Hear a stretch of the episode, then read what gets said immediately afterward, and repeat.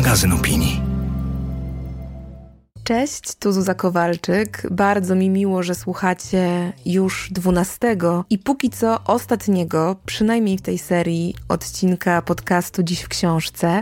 Ostatni odcinek, więc i przynajmniej dla mnie wyjątkowy temat. Będzie filozoficznie, będzie refleksyjnie, będzie dość szeroko społecznie, ponieważ tym razem spróbuję przyjrzeć się temu, co dotyka i kształtuje nas dziś przez pryzmat książki Zygmunta Baumana Etyka ponowoczesna. Będzie więc o współczesnych wyzwaniach moralnych, o zderzeniu indywidualizmu z odpowiedzialnością za to, co wspólne, o układaniu się z innością, a także o tym, jak określać fundamenty etyczne w świecie, który jest, no, niezwykle płynny i zmienny.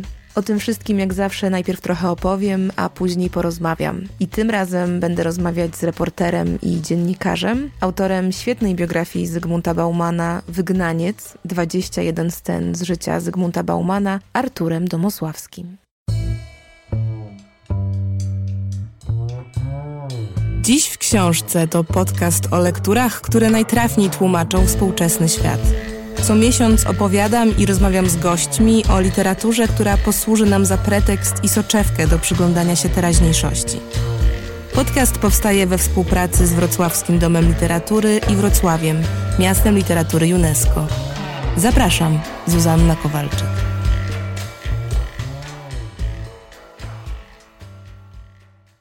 Tym ostatnim odcinku podcastu, to brzmi bardzo rzewnie i smutno, ale taka jest prawda, postanowiłam się zmierzyć z takim tematem, który chodził mi po głowie w zasadzie od początku pracy nad tym podcastem. Odkładałam go na jakieś takie wieczne potem, bo nieco przerażała mnie jego skala, bo jednak temat współczesnych wyzwań etycznych to trochę porwanie się z motyką na słońce. O każdym takim wyzwaniu nagrałabym zresztą chętnie oddzielny odcinek. I zresztą w niektórych przypadkach nawet tak zrobiłam, ale tym razem chciałabym spojrzeć na temat etyki, na temat moralności, jako na taką bardzo szeroką ramę, która w gruncie rzeczy, w praktyce, bardziej niż o samej etyce, mówi nam coś istotnego o w ogóle charakterze współczesnych czasów. Zresztą uważam, że mówić tak dużo jak ja w tym podcaście o współczesności bez sięgnięcia po Baumana to rzecz w pewnym sensie niedorzeczna i niewybaczalna. Mimo,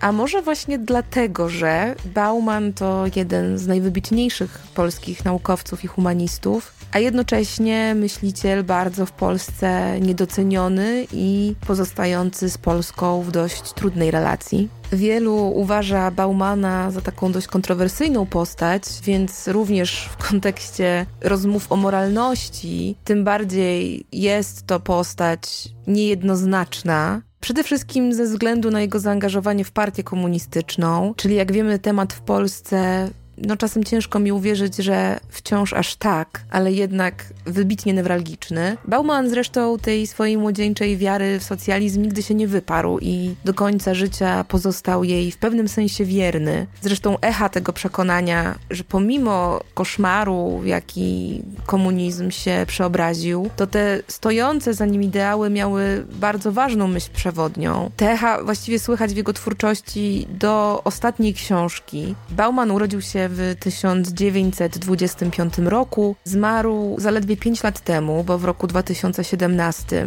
w Leeds, gdzie przez wiele lat pełnił funkcję kierownika katedry socjologii na University of Leeds. Od 1990 roku był emerytowanym profesorem tej uczelni. Dużą część swoich książek napisał więc po angielsku. Jest uważany i to, co smutne, to bardziej nawet w Europie niż w Polsce, za jeden z najwybitniejszych umysłów powojennej humanistyki. Był przede wszystkim socjologiem, ale też teoretykiem kultury, filozofem, jednym z twórców refleksji postmodernistycznej, bo to właśnie Bauman wprowadził do humanistyki pojęcie tak zwanej płynnej nowoczesności. Znany jest z ogromnej liczby książek. Warto wspomnieć choćby o takich tytułach jak Ponowoczesność jako źródło cierpień, Nowoczesność i zagłada, Płynne życie, Płynne czasy, Płynny lęk, socjologia czy wspólnota w poszukiwaniu bezpieczeństwa w niepewnym świecie, a i tak wymieniłam naprawdę zaledwie garstkę. Zresztą wkład Baumana we współczesną, czy też jakby on sam pewnie powiedział, ponowoczesną myśl socjologiczną jest zupełnie nieoceniony.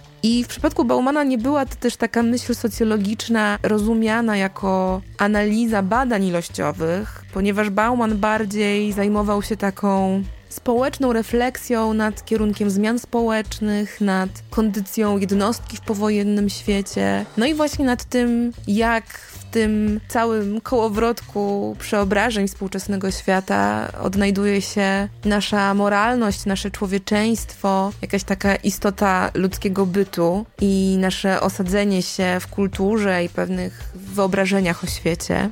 Trudna relacja Baumana z Polską wynikała po pierwsze z faktu, że po przeżytym Holokauście on bardzo mocno uwierzył właśnie w te ideały komunistyczne, współpracował z władzą ludową, wierzył w ten zaprowadzany po wojnie ustrój. No a po drugie był Żydem, który opuścił Polskę w pamiętnym 1968 roku w wyniku nagonki antysemickiej w środowiskach naukowych. Najpierw wyemigrował do Izraela i tam też przez jakiś jakiś czas wykładał, natomiast po trzech latach przeniósł się do Wielkiej Brytanii, do wspomnianego już Leeds. Właściwie w przypadku takich postaci jak Bauman, muszę przyznać, że zawsze mam taką rozterkę, czy też wątpliwość, czy to określenie wyemigrował jest na miejscu, bo w pewnym sensie był on uchodźcą. Czy też, jak to właśnie Artur Domosławski podkreśla w tytule swojej biografii, wygnańcem.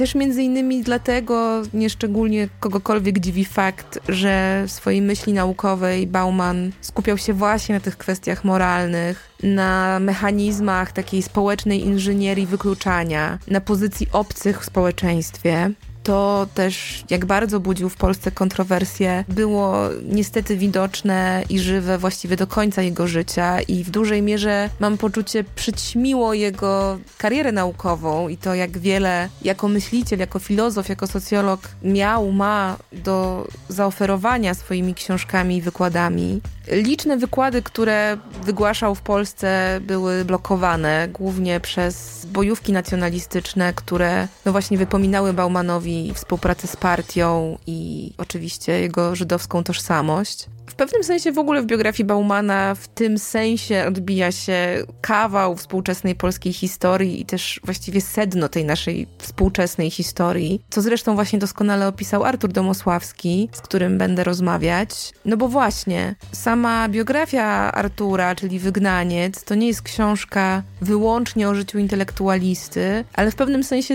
przynajmniej dla mnie, to jest książka w ogóle o Polsce, o tym, z czego się biorą tak różne postawy i światopoglądy, jak bardzo nas historia kształtuje i jak ciężko jest nam, czy też jak bardzo nie powinniśmy oceniać przeszłości dzisiejszymi miarami i jak ważne jest w ogóle dostrzeżenie tego elementu różności czy też odmienności w kontekście historii danego społeczeństwa, historii danej kultury, bo bardzo często to, w jaki sposób dana kultura czy też dana kultura społeczna odnosi się do inności, świadczy o niej w dużo głębszym sensie niż tylko o tym, w jaki sposób koresponduje ona bądź nie z takimi wartościami jak, nie wiem, otwartość, tolerancja. I sam Bauman zresztą na tę różność był bardzo wrażliwy. Żyjemy w epoce nieskażonego indywidualizmu i pogoni za dobrym życiem, ograniczanych tylko wymogiem wzajemnej tolerancji, gdy łączy się ona z pozbawionym skrupułów i nienękanym wątpliwościami indywidualizmem, może przybrać tylko formę obojętności. Uwolnienie moralności z pancerza sztucznie stworzonych kodeksów etycznych, albo też wyzbycie się ambicji utrzymania jej w nim, oznacza powtórne jej uczłowieczenie, spersonalizowanie. Rehumanizacja moralności oznacza powrót odpowiedzialności moralnej z punktu docelowego, dokąd została wygnana, do punktu początkowego procesu etycznego. Zygmunt Bauman, Etyka ponowoczesna w przekładzie Janiny Bauman i Joanny Tokarskiej-Bakir książce, która jest dla mnie w tym odcinku właściwie główną bohaterką, czyli etyce ponowoczesnej, Bauman przede wszystkim stwierdza, że w czasach, w których właśnie wszystko się upłynnia, nie sposób jest już właściwie określić jakichś uniwersalnych i powszechnie obowiązujących standardów etycznych, ponieważ jego zdaniem coraz lepiej rozumiemy różność perspektyw i też to, jak silnie to nasze bycie w świecie przeobraził rosnący wraz z kapitalizmem indywidualizm. Pisał na przykład, tutaj cytuję, że nie ma już dziś twardego gruntu, na jakim oprzeć by się mogły przykazania moralne. W procesie unowocześniania twarde grunty uległy sproszkowaniu, skały przekształciły się w miałki i sypki piach. Nie tylko więc brak dziś moralności fundamentu, zabrakło materiału, z jakiego można by fundamenty lepić. No właśnie, i w związku z tym, że zdaniem Baumana nie mamy już z czego lepić fundamentów, bo wszystko nam się rozpadło, uległo jakiejś takiej fragmentaryzacji, jego zdaniem oznacza to, że dążymy do takiego pomnażania się, jak on to nazwał, względnie autonomicznych układów. I że właśnie musimy uwzględnić różnice w perspektywach moralnych, bo tylko w ten sposób ta moralność może być, no jakkolwiek to nie zabrzmi, prawdziwie moralna. Bo tylko wtedy, gdy dana postawa jest naszym wyborem, to z racji właśnie dokonywania indywidualnej decyzji, my mamy w ogóle szansę zachować się prawdziwie etycznie lub nie. Pisał m.in. tak. Pod maską propagowania etycznego uniwersalizmu społeczeństwa nowoczesne kultywowały moralność zaściankową. Rezygnując z proroctw o nadciągającej erze etycznej uniwersalizmu, ponowoczesność rozdarła i odsunęła grubą zasłonę mitów, spowijających kondycję moralną ludzi wspólną im na długo przed tym, gdy dało o sobie znać różnicujące wpływy nieskoordynowanych wysiłków etycznego ustawodawstwa. Zygmunt Bauman, Etyka ponowoczesna w przekładzie Janiny Bauman i Joanny Tokarskiej-Bakir. A więc w pewnym sensie Bauman podkreślał, że narzucane odgórnie kodeksy etyczne często bywają w praktyce pewną formą przemocy i że narzucanie właśnie jednej ciasno zakrojonej, zazwyczaj do wizji jednej grupy społecznej, wizji ładu społecznego, bywa taką formą uzurpowania sobie prawa do układania świat pod siebie, a nie pod wszystkich członków danej społeczności. I bardzo ciekawie tłumaczył to w jednym z udzielonych wywiadów, w wywiadzie przeprowadzonym w ramach akcji Rytuał 3, kombinat zagłady. Tłumaczył to metaforą ogrodu. Posłuchajcie.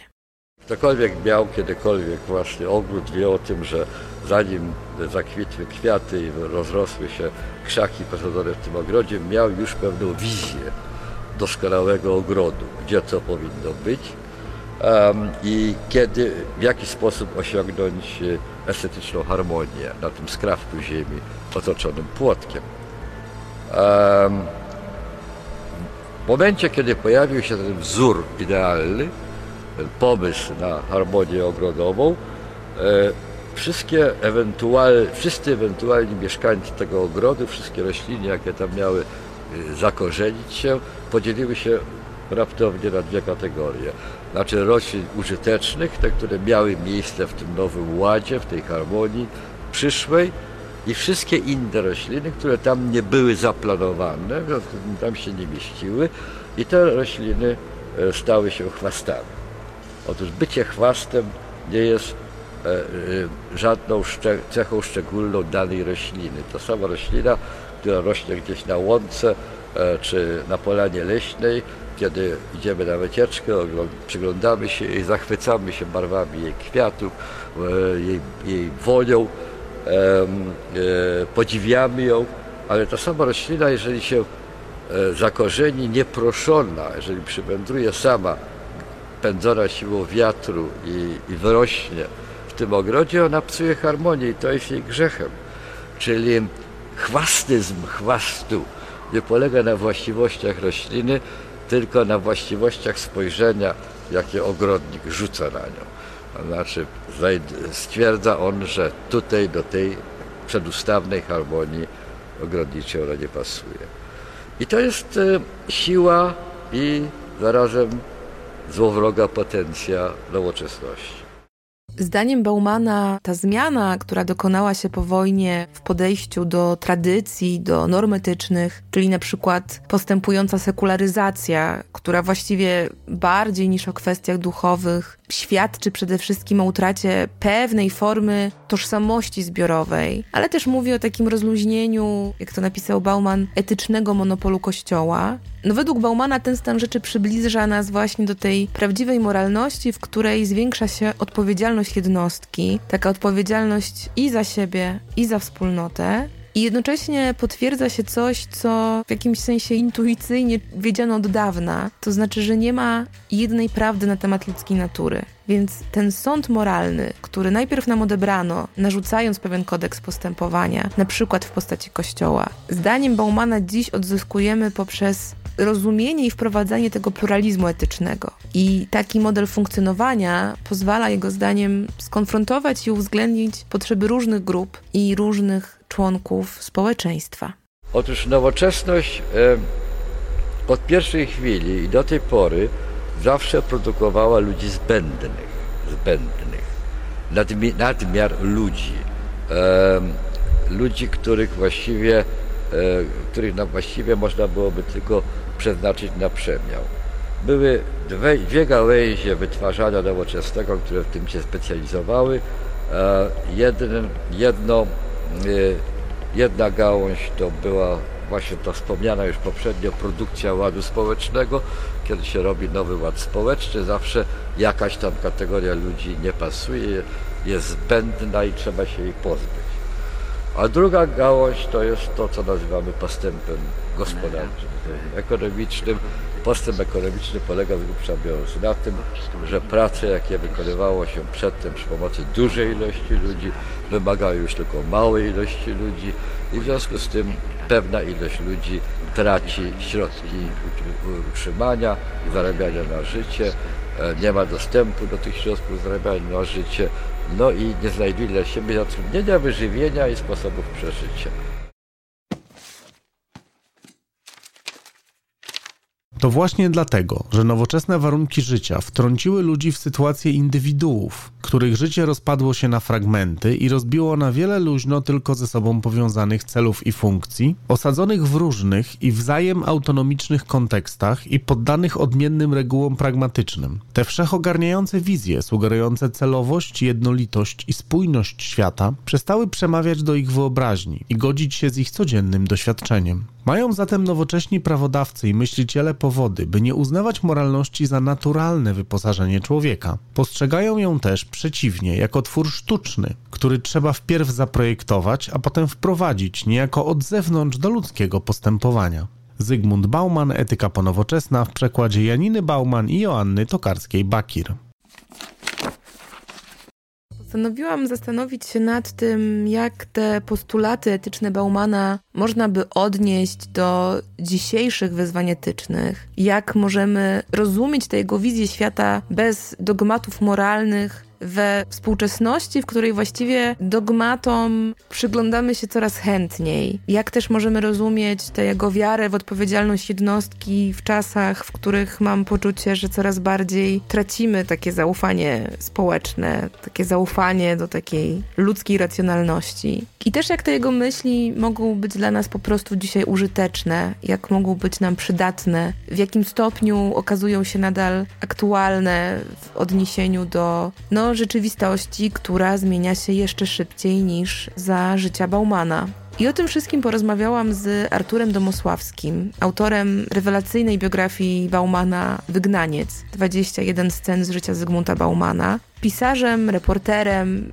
laureatem no naprawdę wielu nagród i wyróżnień, zarówno literackich, jak i dziennikarskich. Autorem, który przez 20 lat był związany, nadal jest, z Gazetą Wyborczą, od dekady z polityką, a oprócz tego jest autorem takich książek jak Gorączka latynoamerykańska, Śmierć w Amazonii, Wykluczeni, czy książka naprawdę słynna w polskiej biografistyce, czyli biografia Kapuściński Nonfiction. Z Arturem porozmawialiśmy o tym, tym, jak tego Baumana powinniśmy dziś czytać i co lektura jego książek może nam dać cennego w obliczu pandemii, w obliczu gromadzących się na granicy uchodźców, czy też w obliczu problemu rosnącego na świecie populizmu. Posłuchajcie.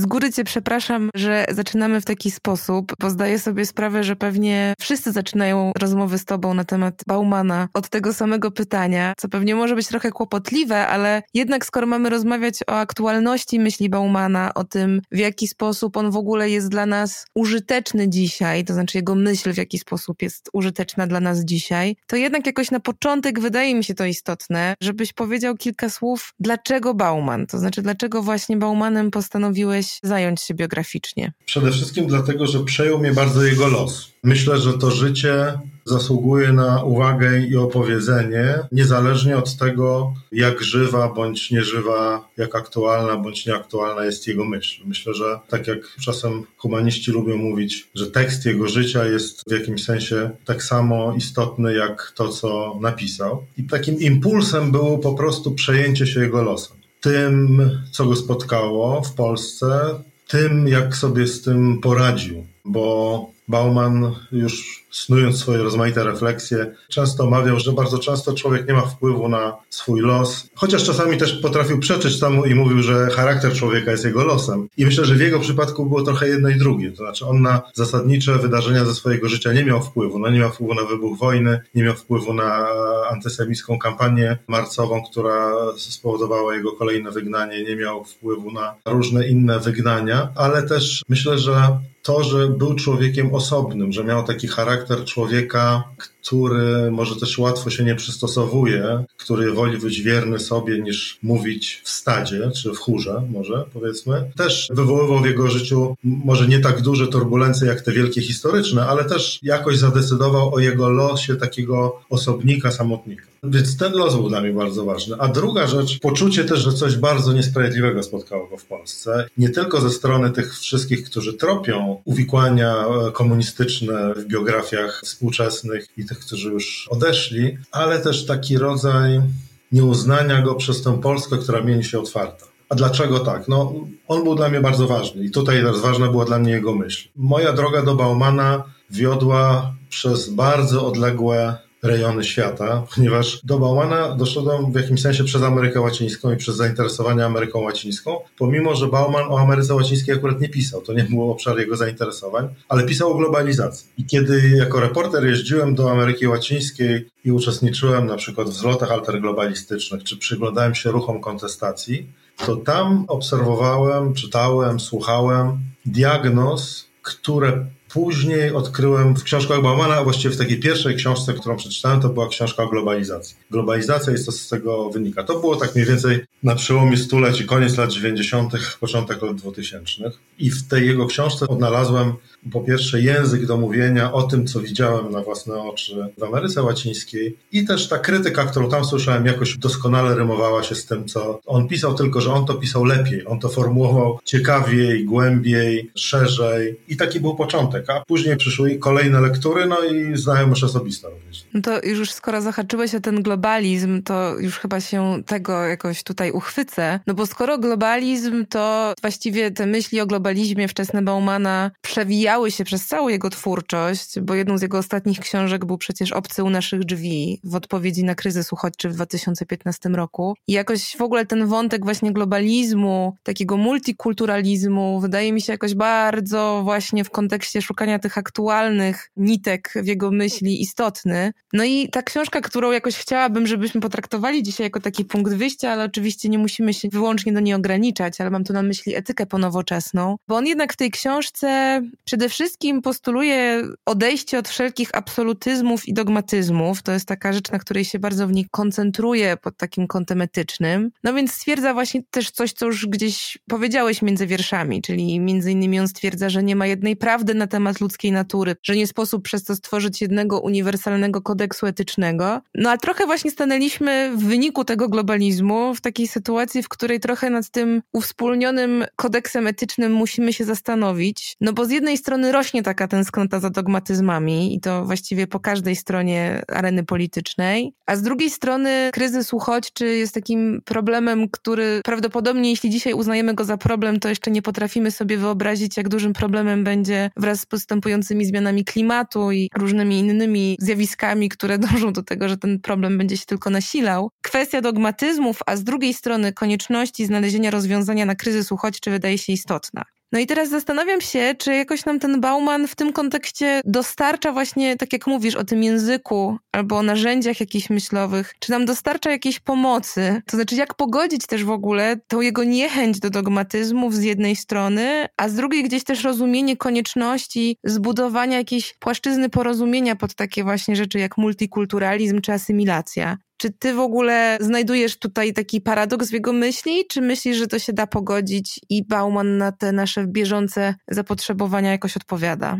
Myślę, że w ogóle bardzo ważne przy rozmowie o Baumanie jest taka wstępna świadomość, że Bauman nie jest myślicielem, którego aspiracją byłoby dostarczanie recept. Jego pisarstwo, jego myślenie ma nam pomagać myśleć o tych wszystkich problemach. Z jednej strony podsuwać różne argumenty, podsuwać różne wartości, przestrzegać, dążyć do tego, żeby nasze dążenie do racjonalnego myślenia i porządkowania świata nie uśpiło moralnej czujności. To jest w ogóle, wydaje mi się, jedna z najistotniejszych jego myśli. Ale spróbujmy najpierw, bo poruszyłaś temat uchodźców, no spróbujmy najpierw powiedzieć, co Bauman nam mówi o uchodźcach. No przede wszystkim porównuje ich do posłańców złej nowiny. To nie jest jego sformułowanie, to jest sformułowanie Bertolda Brechta. Posłańców złej nowiny, którzy obwieszczają nam to, że nasz los, nasze spokojne, stateczne, dostatnie życie może w każdej chwili ulec rozpadowi, może ulec destrukcji, ponieważ żyjemy w świecie, w którym na wiele spraw, no tak zresztą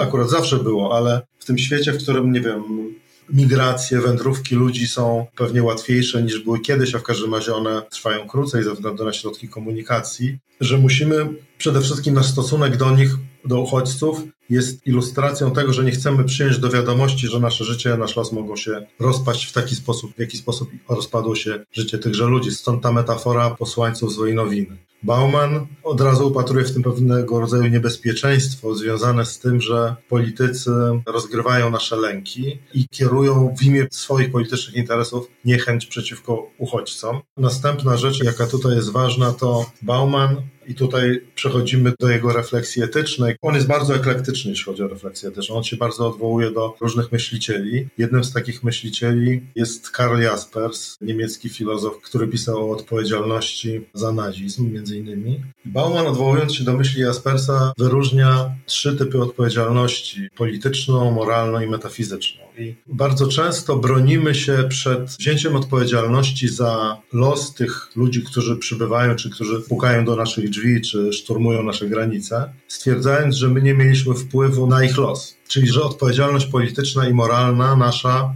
nie występuje tutaj. Czyli, że ani nasze działanie, ani nasze zaniechanie nie sprawiło, że ich życie się rozpadło. Zupełnie na marginesie mówiąc, nie jest to całkiem prawda, ponieważ Polska uczestniczyła w interwencjach zbrojnych na Bliskim Wschodzie, między innymi w Iraku, a przynajmniej część fali uchodźczej ostatnich półtorej dekady czy ostatnich dwóch dekad ma związek z tym, że na terenie Iraku rozpadło się państwo w tę lukę weszły rozmaite struktury klanowo-plemienne, pojawiło się państwo islamskie, które no, dzisiaj już nie stanowi aż takiego zagrożenia. Jak do tego dodamy jeszcze skutki globalizmu, to już w ogóle nie możemy tej odpowiedzialności z siebie zrzucić, bo jesteśmy już zbyt połączeni. Nie wiem, czy pamiętasz, czy Państwo będą pamiętać, kilka lat temu miał miejsce pewien wypadek w fabryce w Bangladeszu. No, okazało się, że jedna z polskich wielkich koncernów odzieżowych też korzystało z pracy tych ludzi, więc tutaj tej odpowiedzialności, czy do politycznej, czy moralnej nie unikniemy. Ale nawet załóżmy czysto hipotetycznie, że tej odpowiedzialności, czyli że działania bądź zaniechania nie było z naszej strony, to dla Baumana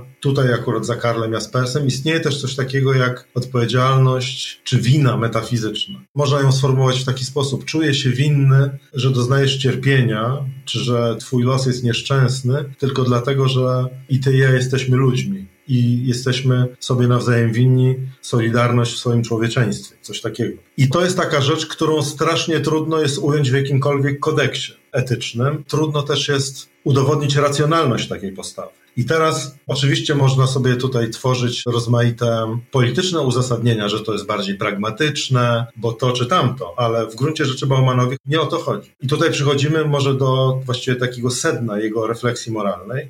Bauman powiada, że kodeksy, przykazania, prawa nie zabezpieczyły nas, nas, czyli ludzi i ludzkości, przed najokropniejszymi zachowaniami, zbrodniami powiedzmy XX wieku, no akurat tych zbrodni on jako świadek historii był świadkiem. One nas nie zabezpieczyły. Co więcej, bardzo często kodeksy i prawa służyły jako uzasadnienie do dokonywania zbrodni. Wszystko jedno, czy mówimy tutaj o kodeksach moralnych, czy mówimy o kodeksach cywilnych, karnych, czy jakichś innych kościelnych. W związku z tym Bauman zastanawia się, co powinno być źródłem moralności. I dochodzi też, przepracowując ustalenia i refleksje innych filozofów, między innymi Emanuela Levinasa i takiego duńskiego teologa Lokstrupa, nie wiem, czy dobrze wymawiam to nazwisko, że zachowanie moralne wyprzedza wszelkie społeczne normy i reguły. Czyli, że istnieje w nas coś takiego, co Bauman nazywa jaźnią moralną. Czyli jesteśmy immanentnie zdolni do moralnych zachowań. Nie potrzebujemy do tego społecznych norm ani kodeksów przyzwoitości, dobra nie da się w żaden sposób uzasadnić. Ono istnieje w nas, zachowujemy się w sposób, nie wiem, przyzwoity, dobry lub nie.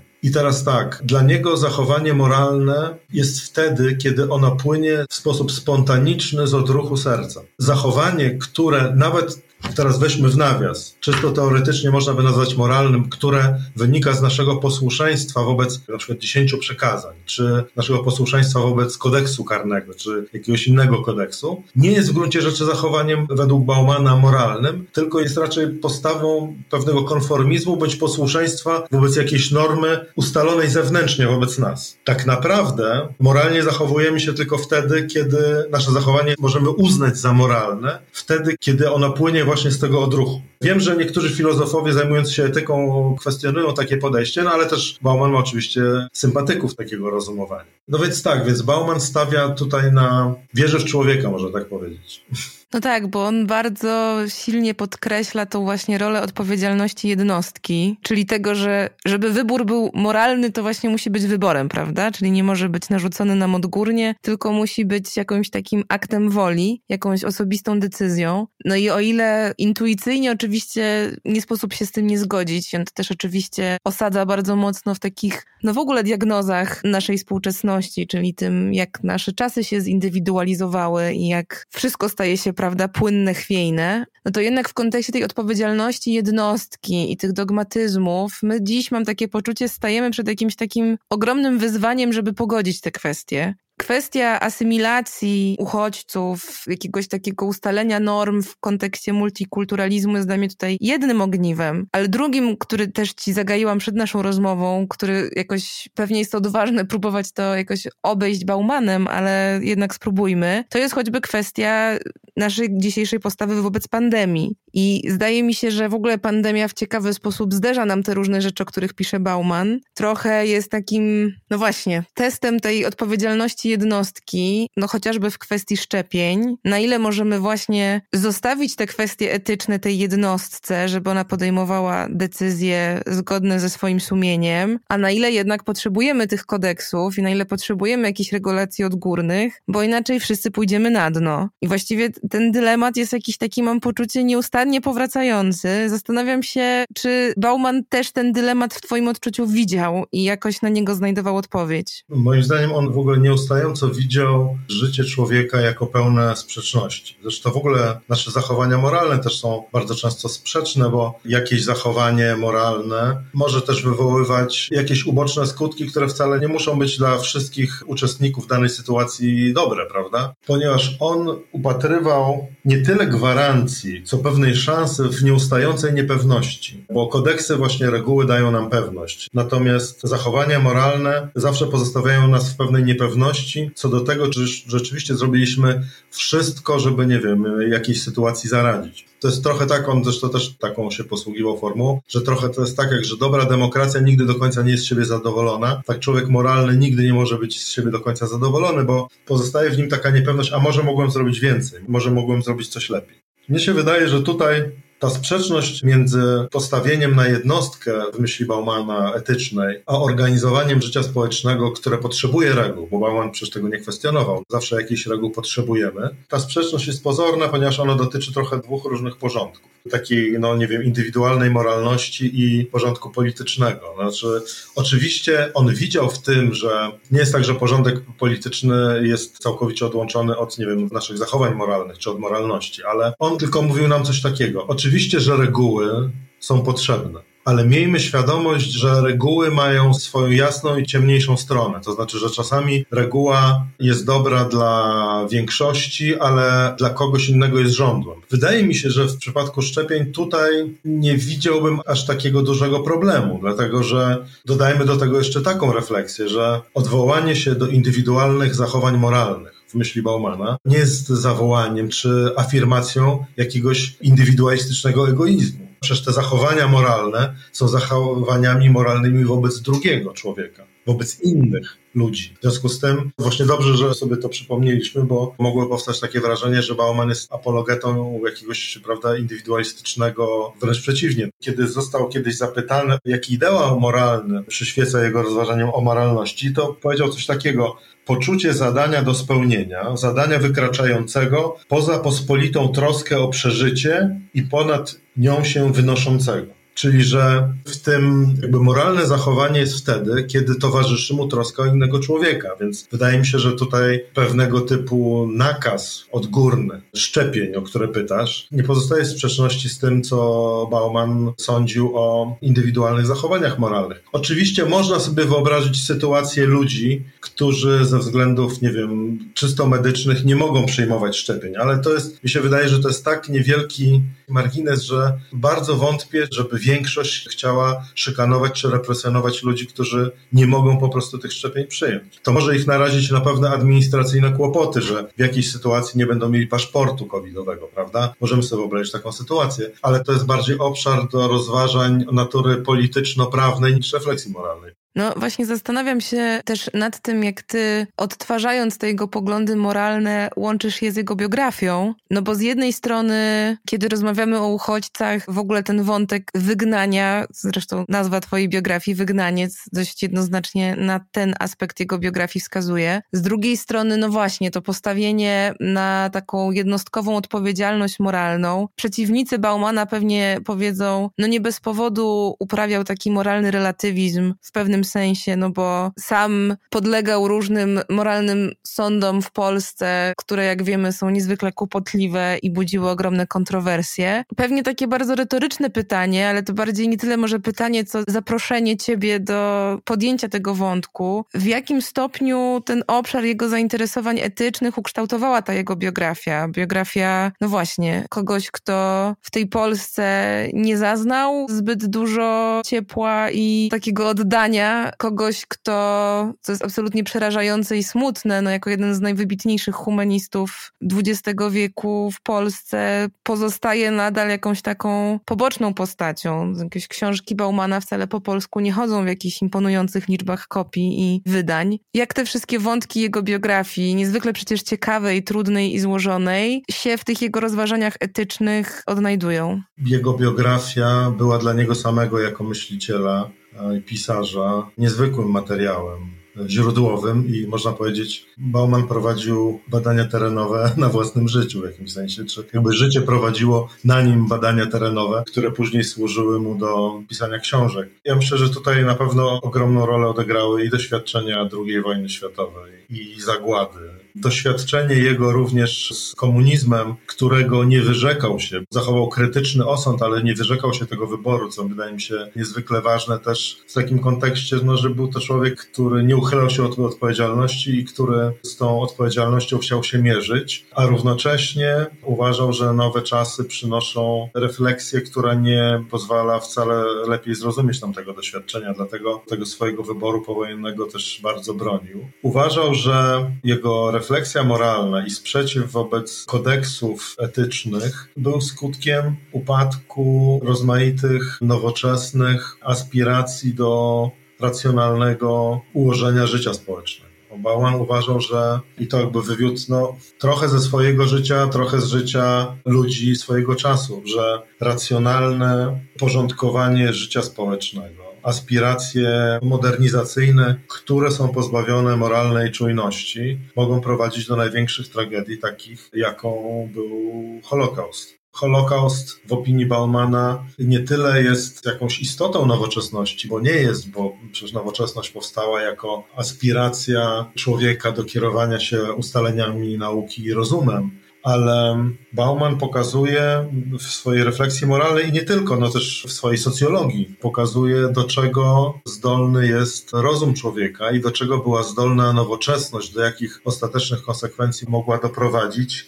właśnie dlatego, że uśpiona była moralna czujność człowieka. Ale tutaj się odsłania jeszcze inny, bardzo ważny w moim przekonaniu aspekt myśli Baumana. Częściowo etycznej, ale nie tylko tej etycznej. Mianowicie, co wynika dla nas z tego, że żyjemy w nowoczesnym, bardzo skomplikowanym społeczeństwie, społeczeństwie wielu zależności. Społeczeństwie, w którym procesy przypominają długie łańcuchy pokarmowe i bardzo często nie mamy świadomości, co się dzieje na różnym z etapów tego długiego łańcucha. Jednym z takich łańcuchów jest nasza gospodarka. Bauman na przykład rozważa taki przykład nowoczesności i zagładzie, ale on nie dotyczy akurat tutaj zagłady, tylko przykład robotników w jakiejś fabryce broni, którzy cieszą się z koniunktury, z tego, że rosną ich zarobki, że firma znajduje się w dobrej kondycji, a równocześnie, nie wiem, wieczorem oglądają w programie telewizyjnym relacje o jakiejś morderczej wojnie powiedzmy gdzieś w Afryce i zazwyczaj nie zadają sobie pewnie pytania o to, czy być może ta broń, którą produkują i dzięki której produkcji ich firma przeżywa prosperity, a oni żyją w dobrych warunkach, że być może z tej broni ci ludzie, nad losem których ubolewają, właśnie się zabijają. W ten sposób próbuje pokazać nam, jak w globalnej gospodarce, czy właściwie on tutaj nie mówi na to globalnej gospodarce, to już jest może bardziej moja interpretacja, ale jak w ogóle w nowoczesnym społeczeństwie, czy jak nowoczesne społeczeństwo, w którym istnieją te zasady pośrednictwa w działaniu i występują te długie łańcuchy pokarmowe, jak to powiedzmy sobie metaforycznie można nazwać, jak ona produkuje moralną ślepotę na masową skalę. Ci robotnicy nie widzą skutków swoich działań. No bo ktoś, nie wiem, no dzisiaj też tą broń produkują bardziej maszyny, no ale powiedzmy kiedyś większy był udział indywidualny danego robotnika. Ktoś coś przykręcał, ktoś coś składał i z tego powstawała broń bojowa, czołg, cokolwiek innego. Mnie ta refleksja bardzo się przydała, kiedy pisałem swoją książkę Śmierć w Amazonii, która była poświęcona zbrodniom wielkiego biznesu w Ameryce Łacińskiej. To dotyczyło biznesu, który eksploatuje surowce naturalne. W Ameryce Łacińskiej to zresztą podobne zjawiska mają miejsce w Afryce i w Azji i szedłem tropem pewnych zbrodni, których tam dokonywał, indywidualnych zabójstw. I na końcu, kiedy szukałem jakiejś refleksji spinającej tę reporterską pracę, właśnie przypomniałem sobie o nowoczesności i zagładzie i o rozważaniach Baumana na temat nowoczesnego społeczeństwa, w którym występuje ta zasada pośrednictwa w działaniu, o którym mówiliśmy. I ta refleksja Baumana spięła mi w jakimś sensie tę opowieść. Nie chcę przez to powiedzieć, że my jako konsumenci klienci, konsumenci nie, samochodów, mebli wytworzonych z jakiegoś drogiego drewna czy pysznej wołowiny, że my jesteśmy jakoś jednoznacznie moralnie odpowiedzialni za zbrodnie, które dokonują się tam gdzieś daleko, tysiące kilometrów od naszych domów, ale z całą pewnością nie możemy powiedzieć, że nie bierzemy udziału, że nie jesteśmy beneficjentami tego procesu, czy że nie bierzemy udziału w tym łańcuchu że nie bierzemy udziału w podziale łupów, można tak powiedzieć. Jesteśmy beneficjentami tego procesu, tego różnych procesów i bardzo często nie widzimy tego, co było na początku, czyli że, nie wiem, mogła zostać popełniona zbrodnia na ludziach, którzy sprzeciwiali się wycince lasu. Z tego drewna drogiego zostało wytworzone, nie wiem, meble, gorsze drewno zostało spalone na węgiel drzewny, który został sprzedany hutom miejscowym i one z tego wyprodukowały surówkę hutniczą, z surówki się produkuje stal, ze stali się produkuje sprzęt AGD, samochody i tak dalej. Czy wreszcie na tym wyniszczonym obszarze posadzono trawę i zrobiono pastwisko dla krów i my konsumujemy tę wołowinę. Bardzo ważne jest, żeby pamiętać o tym, że książka Nowoczesność i Zagłada Baumana jest w jakimś sensie książką o zagładzie, ale o wiele bardziej książką o nowoczesności. Zresztą on sam mówił, że kolejne jego książki to jest próba opisania nowoczesności z różnych perspektyw i że on poprzez Holokaust wchodzi w nowoczesność. To nie jest książka, w której poprzez nowoczesność Bauman wchodzi w temat zagłady, tylko odwrotnie. Poprzez zagładę przygląda się temu, do czego jest zdolna nowoczesność w pewnych sytuacjach i pewnych okolicznościach. Wydaje mi się, że w ogóle ta, że to jest jakaś fundamentalna i niezwykle aktualna, żywa część myśli Baumana, która może nie tyle, ona nie daje nam recepty żadnej, ale ona pozwala nam zrozumieć świat, w którym żyjemy. I to dopiero jest jakiś punkt wyjścia do jakichś dalszych refleksji i zastanowienia się, czy coś możemy z tym zrobić, co możemy z tym zrobić. Bauman, jak już mówiłem zresztą na początku, że nie jest myślicielem, który podsuwa nam recepty, ale jest myślicielem, który bardzo pomaga nam myśleć samodzielnie o wielu sprawach podsuwa ciekawe koncepty, obnaża rozmaite mechanizmy, próbuje wzbudzić w nas nieufność wobec, cytuję, kłamstw, które opakowuje się ludzkie nieszczęścia czy ludzkie cierpienie. On w jakiejś rozmowie powiedział, że jego największa pasja to jest obnażanie kłamstw, które opakowuje się ludzkie nieszczęście. No, mówił również, że po nowoczesność to nowoczesność bez iluzji. Tak. Czyli, że właśnie chyba dzisiaj coraz bardziej się tej iluzji pozbawiamy, tak byś to rozumiał? Że jesteśmy właśnie w takich czasach prawdy, bo pewnie ciężko w tę stronę. Ta refleksja Baumana dotyczy innego aspektu, to znaczy ona dotyczy wcześniejszych iluzji nowoczesnych, czyli takich istniejących od czasów oświecenia, a których ostatnimi odsłonami był z jednej strony na wschodzie komunizm, a na zachodzie kapitalizm dobrobytu czy państwo dobrobytu, że jesteśmy w stanie zbudować coś w rodzaju idealnego społeczeństwa, jakiegoś idealnego mechanizmu i że na końcu wszelkich naszych wysiłków, takich ładotwórczych, jak to Bauman mówił, że istnieje jakiś koniec drogi, że istnieje wytchnienie na końcu. Koniec historii Fukuyamy. Tak, dokładnie jest coś takiego, że istnieje jakiś idealny model świata, do którego dążymy. Otóż Bauman, który w młodości też żywił tego rodzaju iluzje, po doświadczeniach swoich uważał, że budowanie lepszego ładu, gościnnego społeczeństwa, jak on to nazywał, bardzo pięknie, jest wysiłkiem, które nie ma końca. Kiedy on mówił o ideałach, kiedy on mówił na przykład o socjalizmie w ostatnich latach życia, to nie miał na myśli jakiejś recepty czy jakiegoś skończonego projektu, w którym ustalony zostanie i opisany każdy aspekt naszego życia. On widział socjalizm jako pewnego rodzaju horyzont, do którego powinniśmy dążyć, jako narzędzie krytyki tego, co mamy dzisiaj, i ten socjalizm jako krytyczne narzędzie i jako horyzont miał nam pomagać w zmienianiu tego świata, który jest. Więc gdy on mówił, że po nowoczesność to jest nowoczesność pozbawiona złudzeń, to raczej miał na myśli no, te aspiracje wcześniejsze i to przeświadczenie, że na końcu drogi istnieje ten docelowy punkt. A ten docelowy punkt nie istnieje. To jest horyzont, który jest ruchomy. Tak, ten socjalizm Baumana to jest dla mnie też takie w ogóle ukoronowanie tej odpowiedzialności jednostki, prawda? Że tam, gdzie on o tej jednostce cały czas mówi właśnie w kontekście podejmowania tych wyborów moralnych, to socjalizm w taki sposób, w jaki widzi go Bauman i opisuje Bauman jako właśnie pewne narzędzie myślenia o świecie, jest właśnie takim modelem społecznym, w którym rozpoznajemy te modele zależności i jednocześnie jakoś w nich funkcjonujemy właśnie z jakimś poczuciem zbiorowej odpowiedzialności za wspólnotę. I to w tym kontekście jest jakoś piękne i myślę nadal nam bardzo potrzebne i bliskie.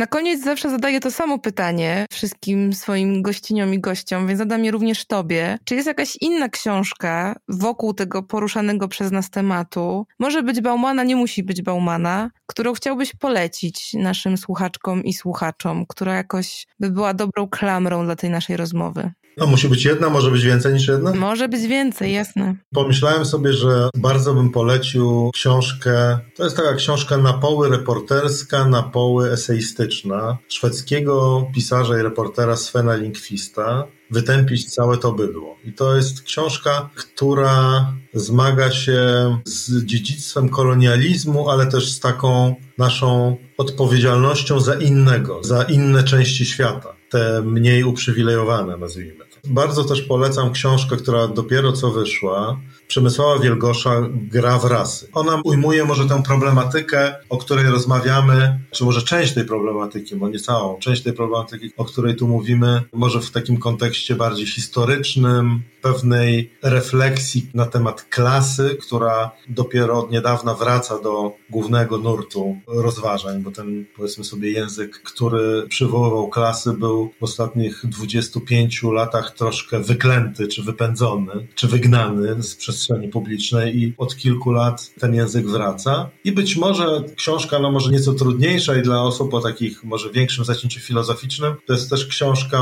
profesor Magdaleny Środy, Obcy Inny Wykluczony, która też się zmaga z etyczną refleksją Baumana, ale daje taki bardzo erudycyjny przegląd rozmaitych stanowisk filozofów, którzy byli również dla Baumana inspirujący, no i też odwołuje się do myśli etycznej samego Baumana. Tak, to jest dla mnie w ogóle ciekawe, że i z Twoich poleceń, i w sumie z całej naszej rozmowy wyszło na to, że w dużej mierze tak naprawdę rozmawialiśmy o przemocy, a to słowo ani razu nie padło, a wszystkie te książki są tak naprawdę o mechanizmach przemocy. Więc dorzućmy się do tych poleceń oczywiście Wygnańca, 21 scen z życia Zygmunta Baumana. To też myślę absolutnie obowiązkowa lektura i znakomita książka. Bardzo Ci dziękuję, Arturze, za tę rozmowę. Ja się cieszę, że mogliśmy porozmawiać. Dzięki śliczne.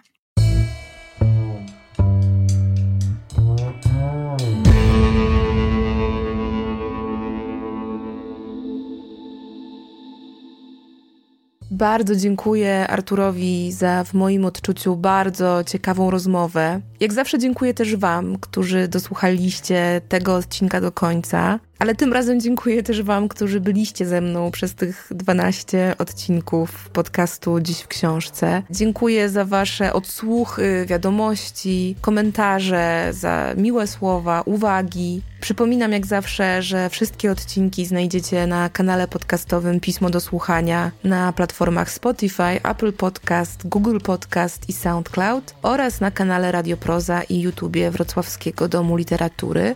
Jako, że to jest ostatni odcinek, to tym razem nie pożegnam się słowami do usłyszenia za miesiąc, choć słuchać możecie mnie na kanałach Pisma również w innych podcastach, ale pożegnam się słowami dzięki za wszystko i z całą pewnością kiedyś do usłyszenia.